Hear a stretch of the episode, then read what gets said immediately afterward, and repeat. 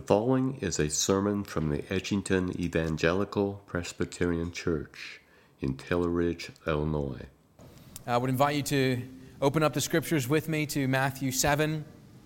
Matthew chapter 7 and verses 7 through 11. This morning we come to Jesus' words on the Sermon on the Mount in this final chapter uh, under the heading Ask and It Will Be Given. We're going to be thinking a lot this morning uh, about the idea of prayer as it's directed to the Heavenly Father and the uniqueness of His gracious ear that receives the prayers of His children.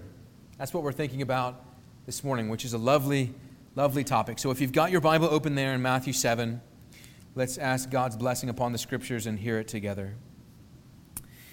Well, Lord, how thankful we are that, that you invite us by grace to pray, to lift up the voices of our souls and cry out to you as your Son Jesus teaches us.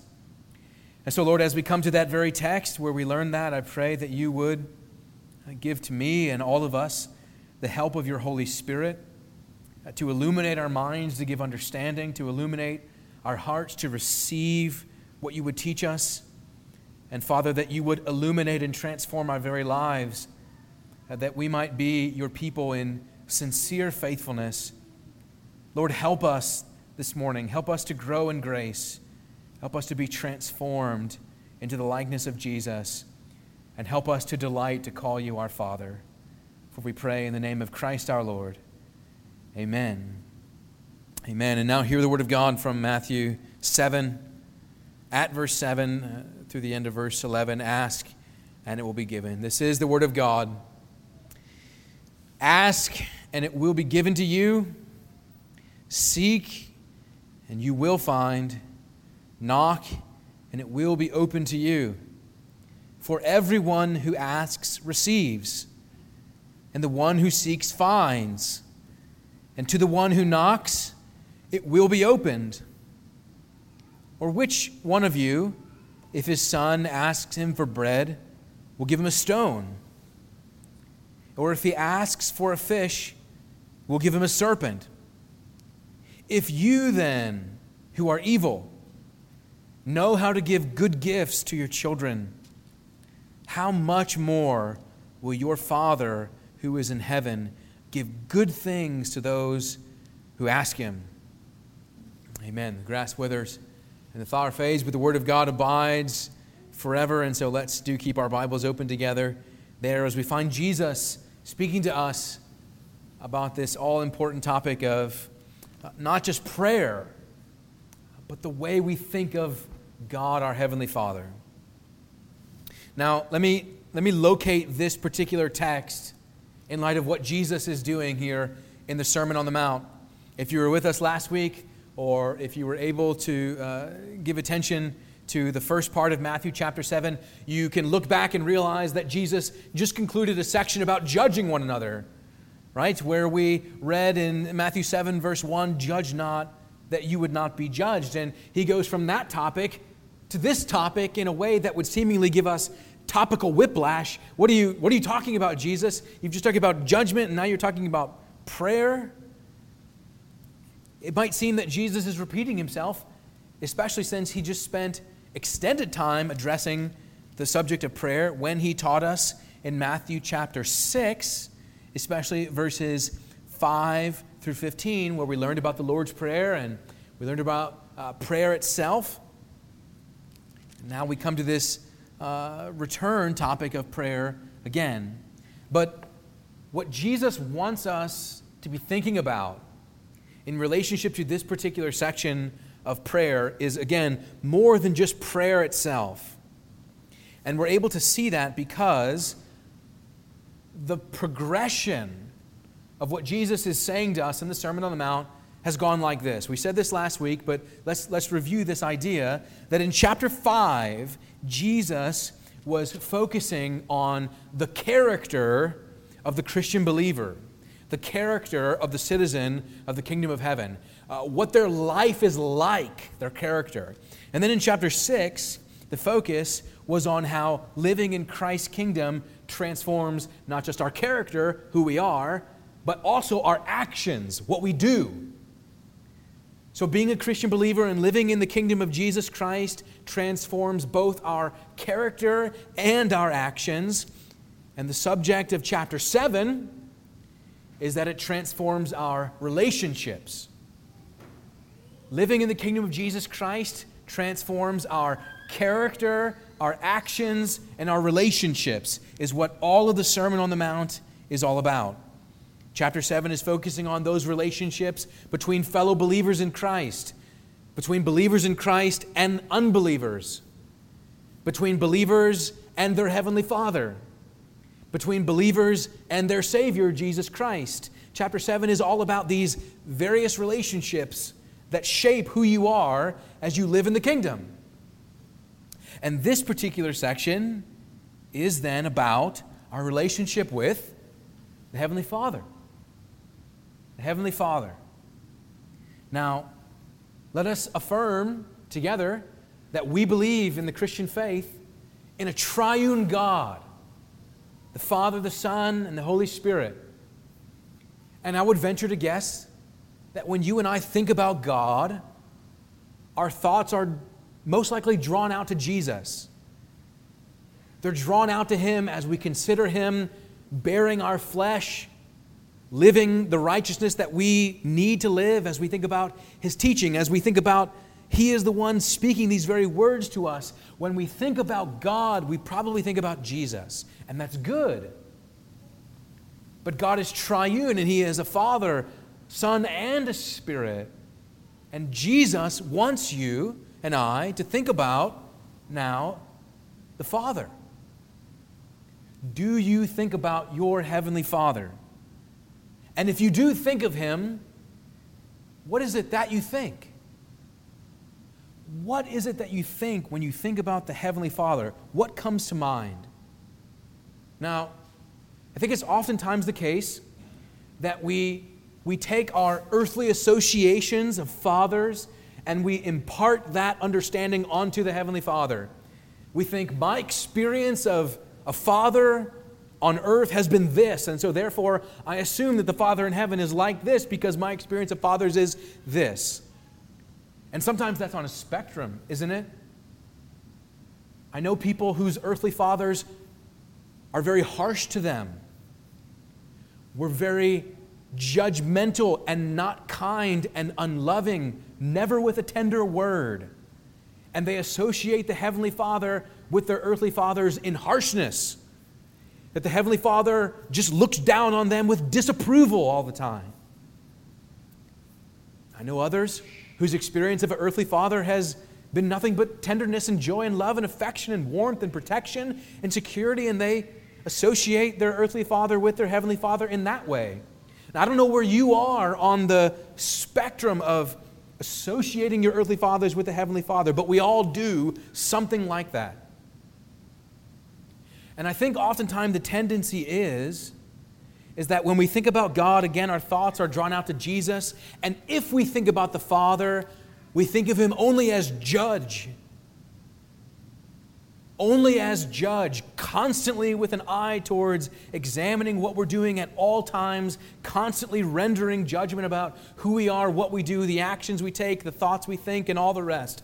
Is God a judge? Is God the Father a judge? The answer is yes.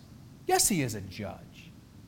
But He is a judge who, in grace through His Son Jesus Christ, if you like, comes from behind the bench of his justice to hand you adoption papers and welcome you into his family. He is a judge who gives you adoption papers and welcomes you into his family with Jesus Christ as your spiritual elder brother. And Jesus Christ wants you now to consider your Heavenly Father to elevate your thoughts of the Heavenly Father and see Him in tenderness and compassion and grace and mercy. The, the thing that I think of most of uh, about God, the first person of the Trinity, the Father, is uh, something that John Owen said in the 17th century. He said this The worst thing the worst thing that you can do when you think about the Heavenly Father is to not believe that He loves you. The worst thing that you can do when you think about the Father is to not believe that He loves you. When we think about the Heavenly Father, our thoughts in Christ should go to the reality that His heart is overflowing with love toward us in Christ. So, Jesus wants us to know how is it that we relate to this Heavenly Father? How can we know Him? Why can we come to Him as Father?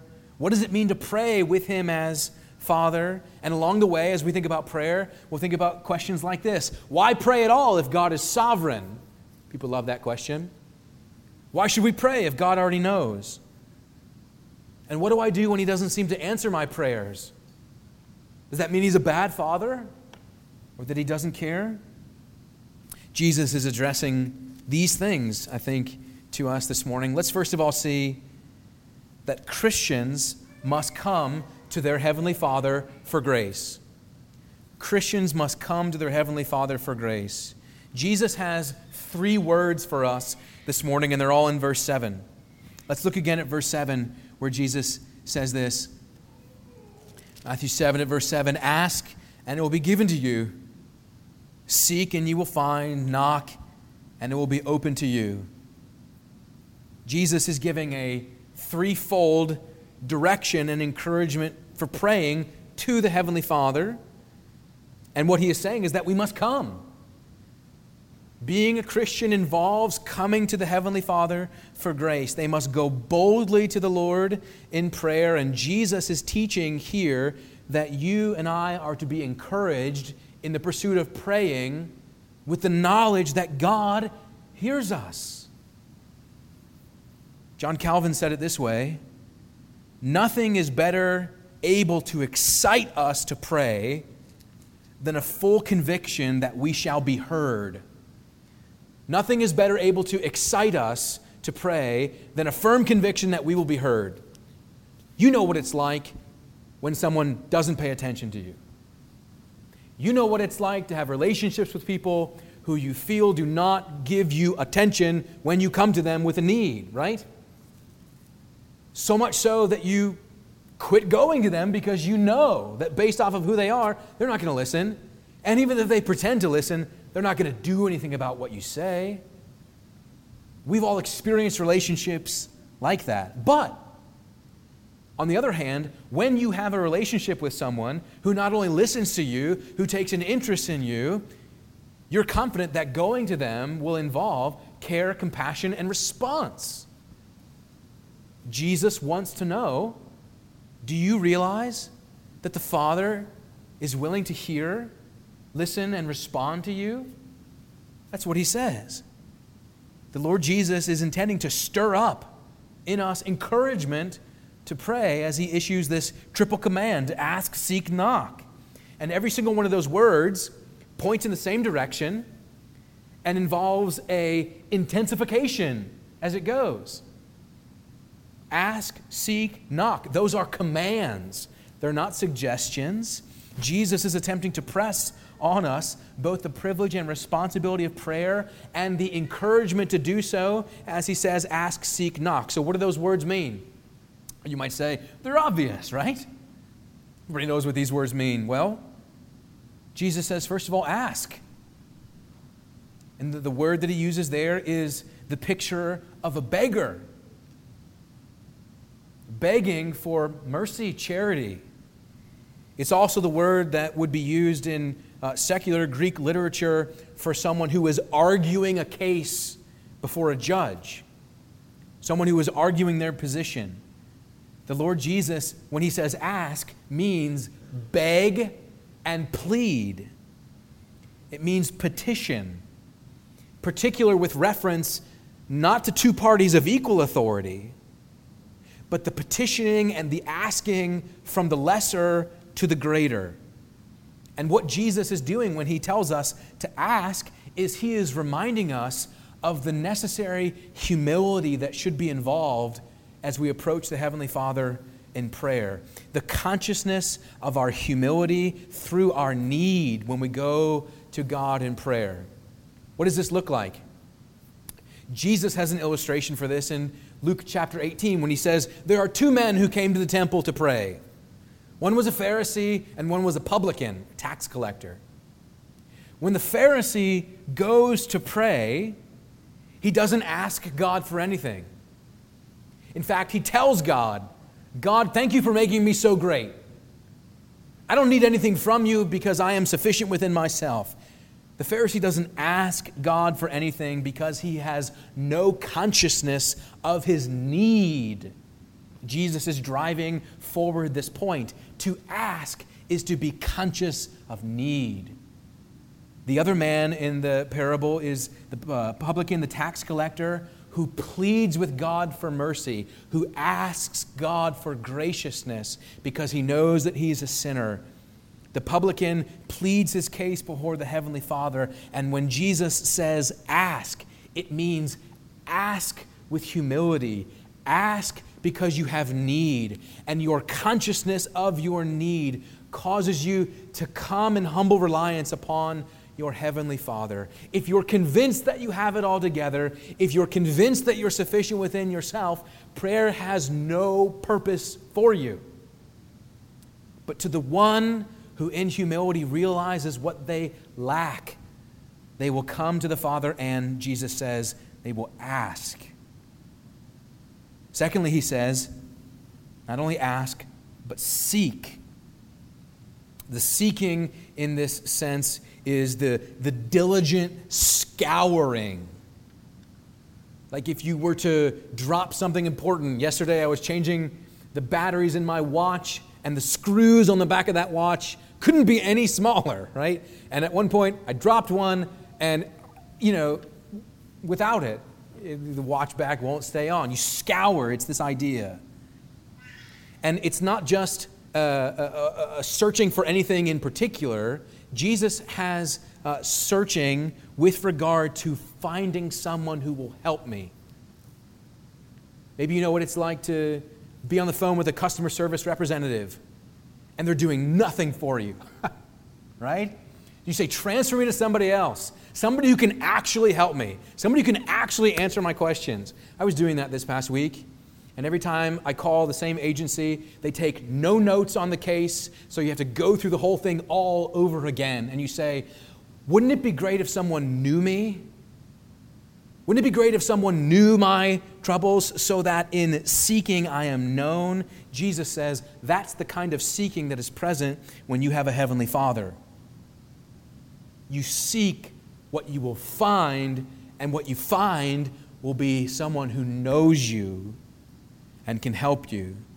Ask, seek, knock. Knocking here is not a gentle, quiet, but a literal pounding or banging.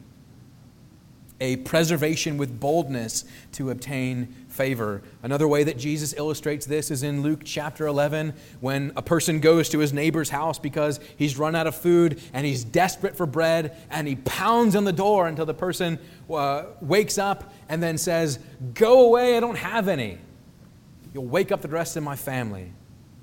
But Jesus uses that illustration in the context of prayer because he says that we who are in Christ ba- pound on the door, literally, of heaven to implore the Father to hear us.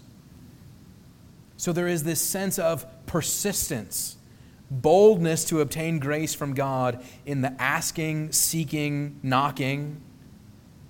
This is intended to promote in us humility and a single minded desire to find help and diligence and persistence for God to hear us. Now, here's why this is important, okay? The reason why Jesus says this to us is not because he's intending to give us some kind of secret technique. If you really want to be heard by God, you have to pray like this, but only like this, because if you pray this way, he won't hear you. That's not what he's saying. But to realize that prayer is on our behalf an asking, a seeking, a knocking, whereby we, through humility, imploring help, with persistence, realize that prayer is not most fundamentally about changing God as if he could be changed, but it's actually about changing us. God calls us to pray not because he is helpless within himself if you don't pray, but because you and I are often helpless if we don't pray. That's a big difference, isn't it? The reason why Jesus goes to great lengths to instruct us on this is because we need to understand this. It changes us from a spiritual entitlement to a humility that asks. It transforms us from spiritual laziness to a desire to seek. And it changes our complacency with a persistence to knock. Jesus is trying to motivate us, He's trying to encourage us. And the encouragement comes not just from the command, ask, seek, knock, but from this second point when Jesus says this When you ask, seek, and knock, what will you find? Not an uncaring deity in the sky who casts you away and says, I'm busy, do something else. No, you will find a Father in heaven who loves to receive the prayers of his children. Notice how Jesus says this Ask, and it will be given. Seek, and you will find. Knock, and it will be opened. And with further emphasis in verse 8 For everyone who asks receives, and the one who seeks finds, and to the one who knocks it will be opened. You see, there's three commands ask, seek, knock, but there are six responses that when you ask, seek, and knock, you will be given, found, and the door will be open to you. God will hear your prayers. Now, I think we just take that for granted, don't we?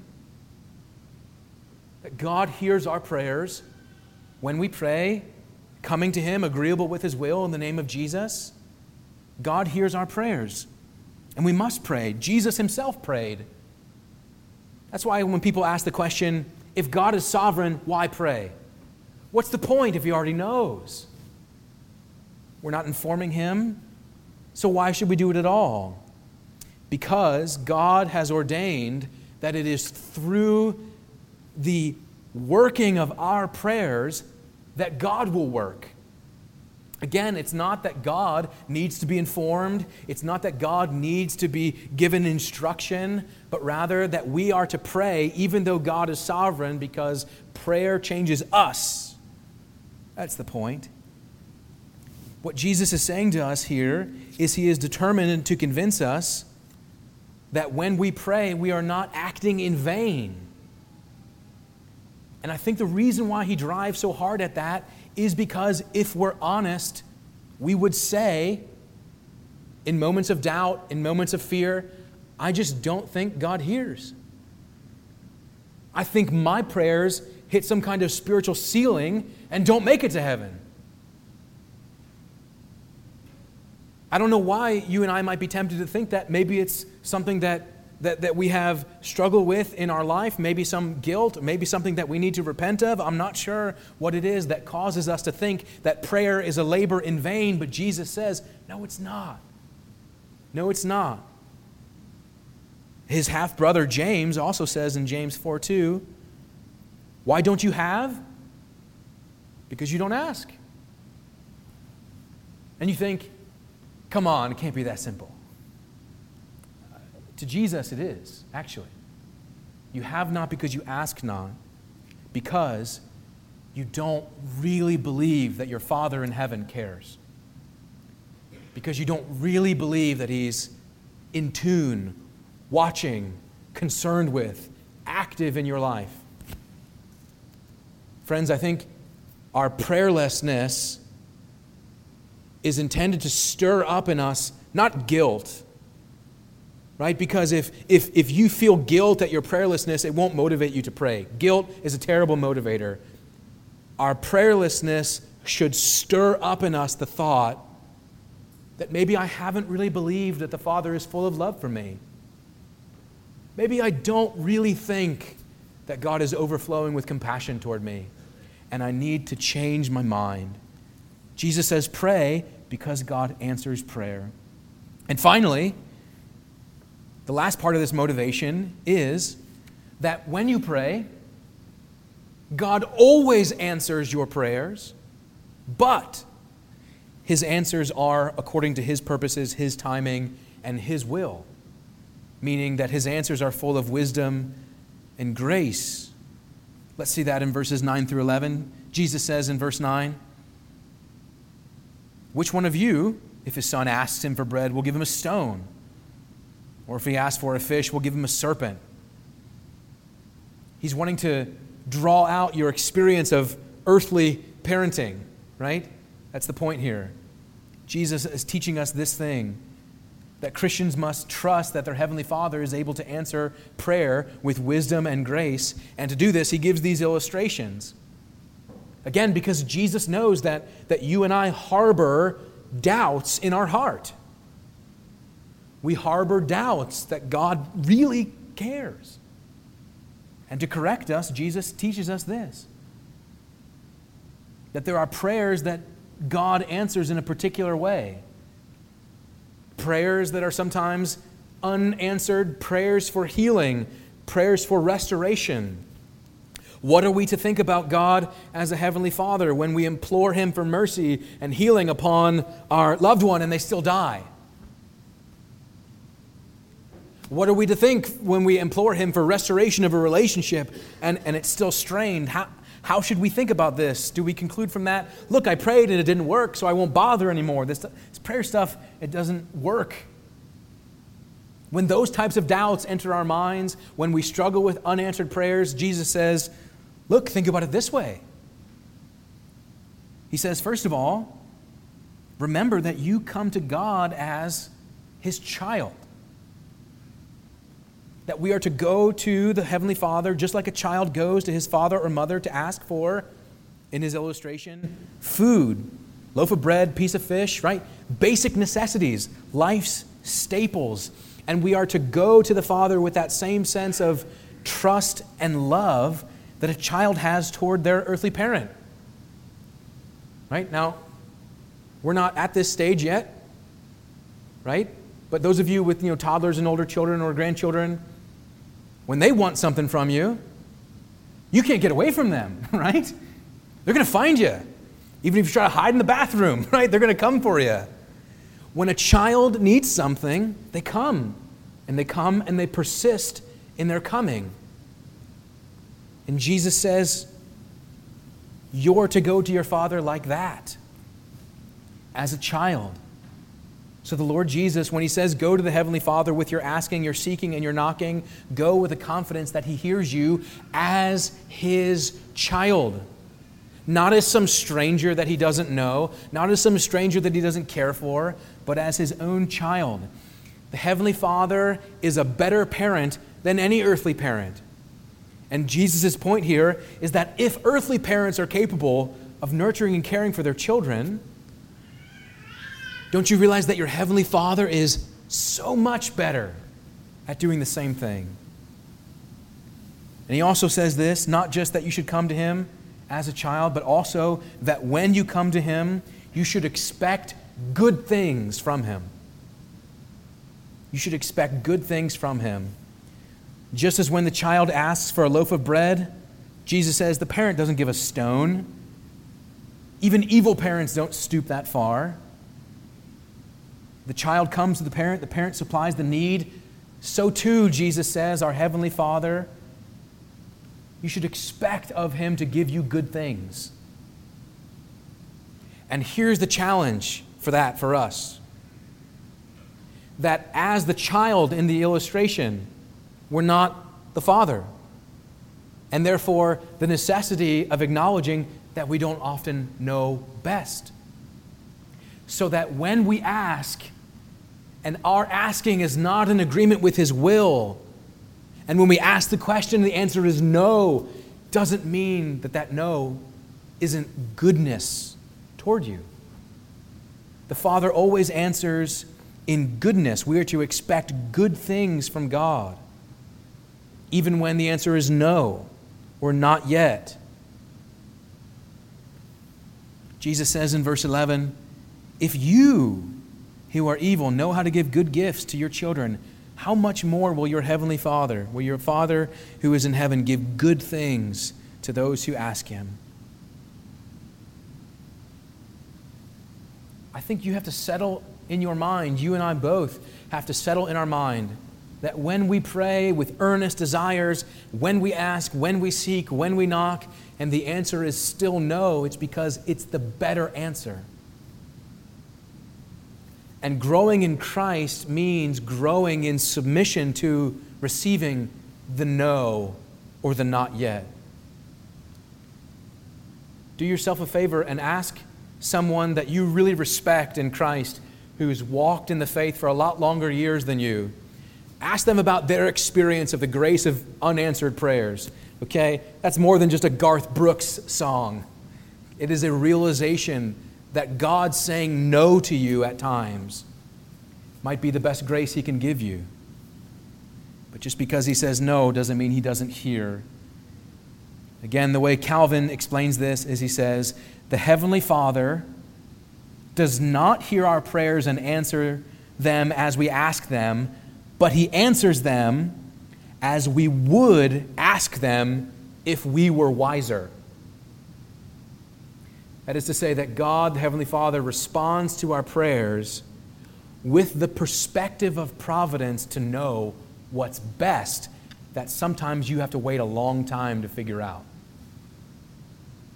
So the Lord God hears our prayers. Jesus wants us to trust Him to answer our prayers wisely and graciously. And everything that Jesus is saying is simply this that your Father loves to care for you and receive your prayers. So don't let anything hinder your asking, your seeking, your knocking, because your Heavenly Father loves you with a love that is beyond your understanding. So Jesus says, Go to Him. Go to Him. Let's do so now. Father, we thank you that by your grace you are uh, not against us, but for us.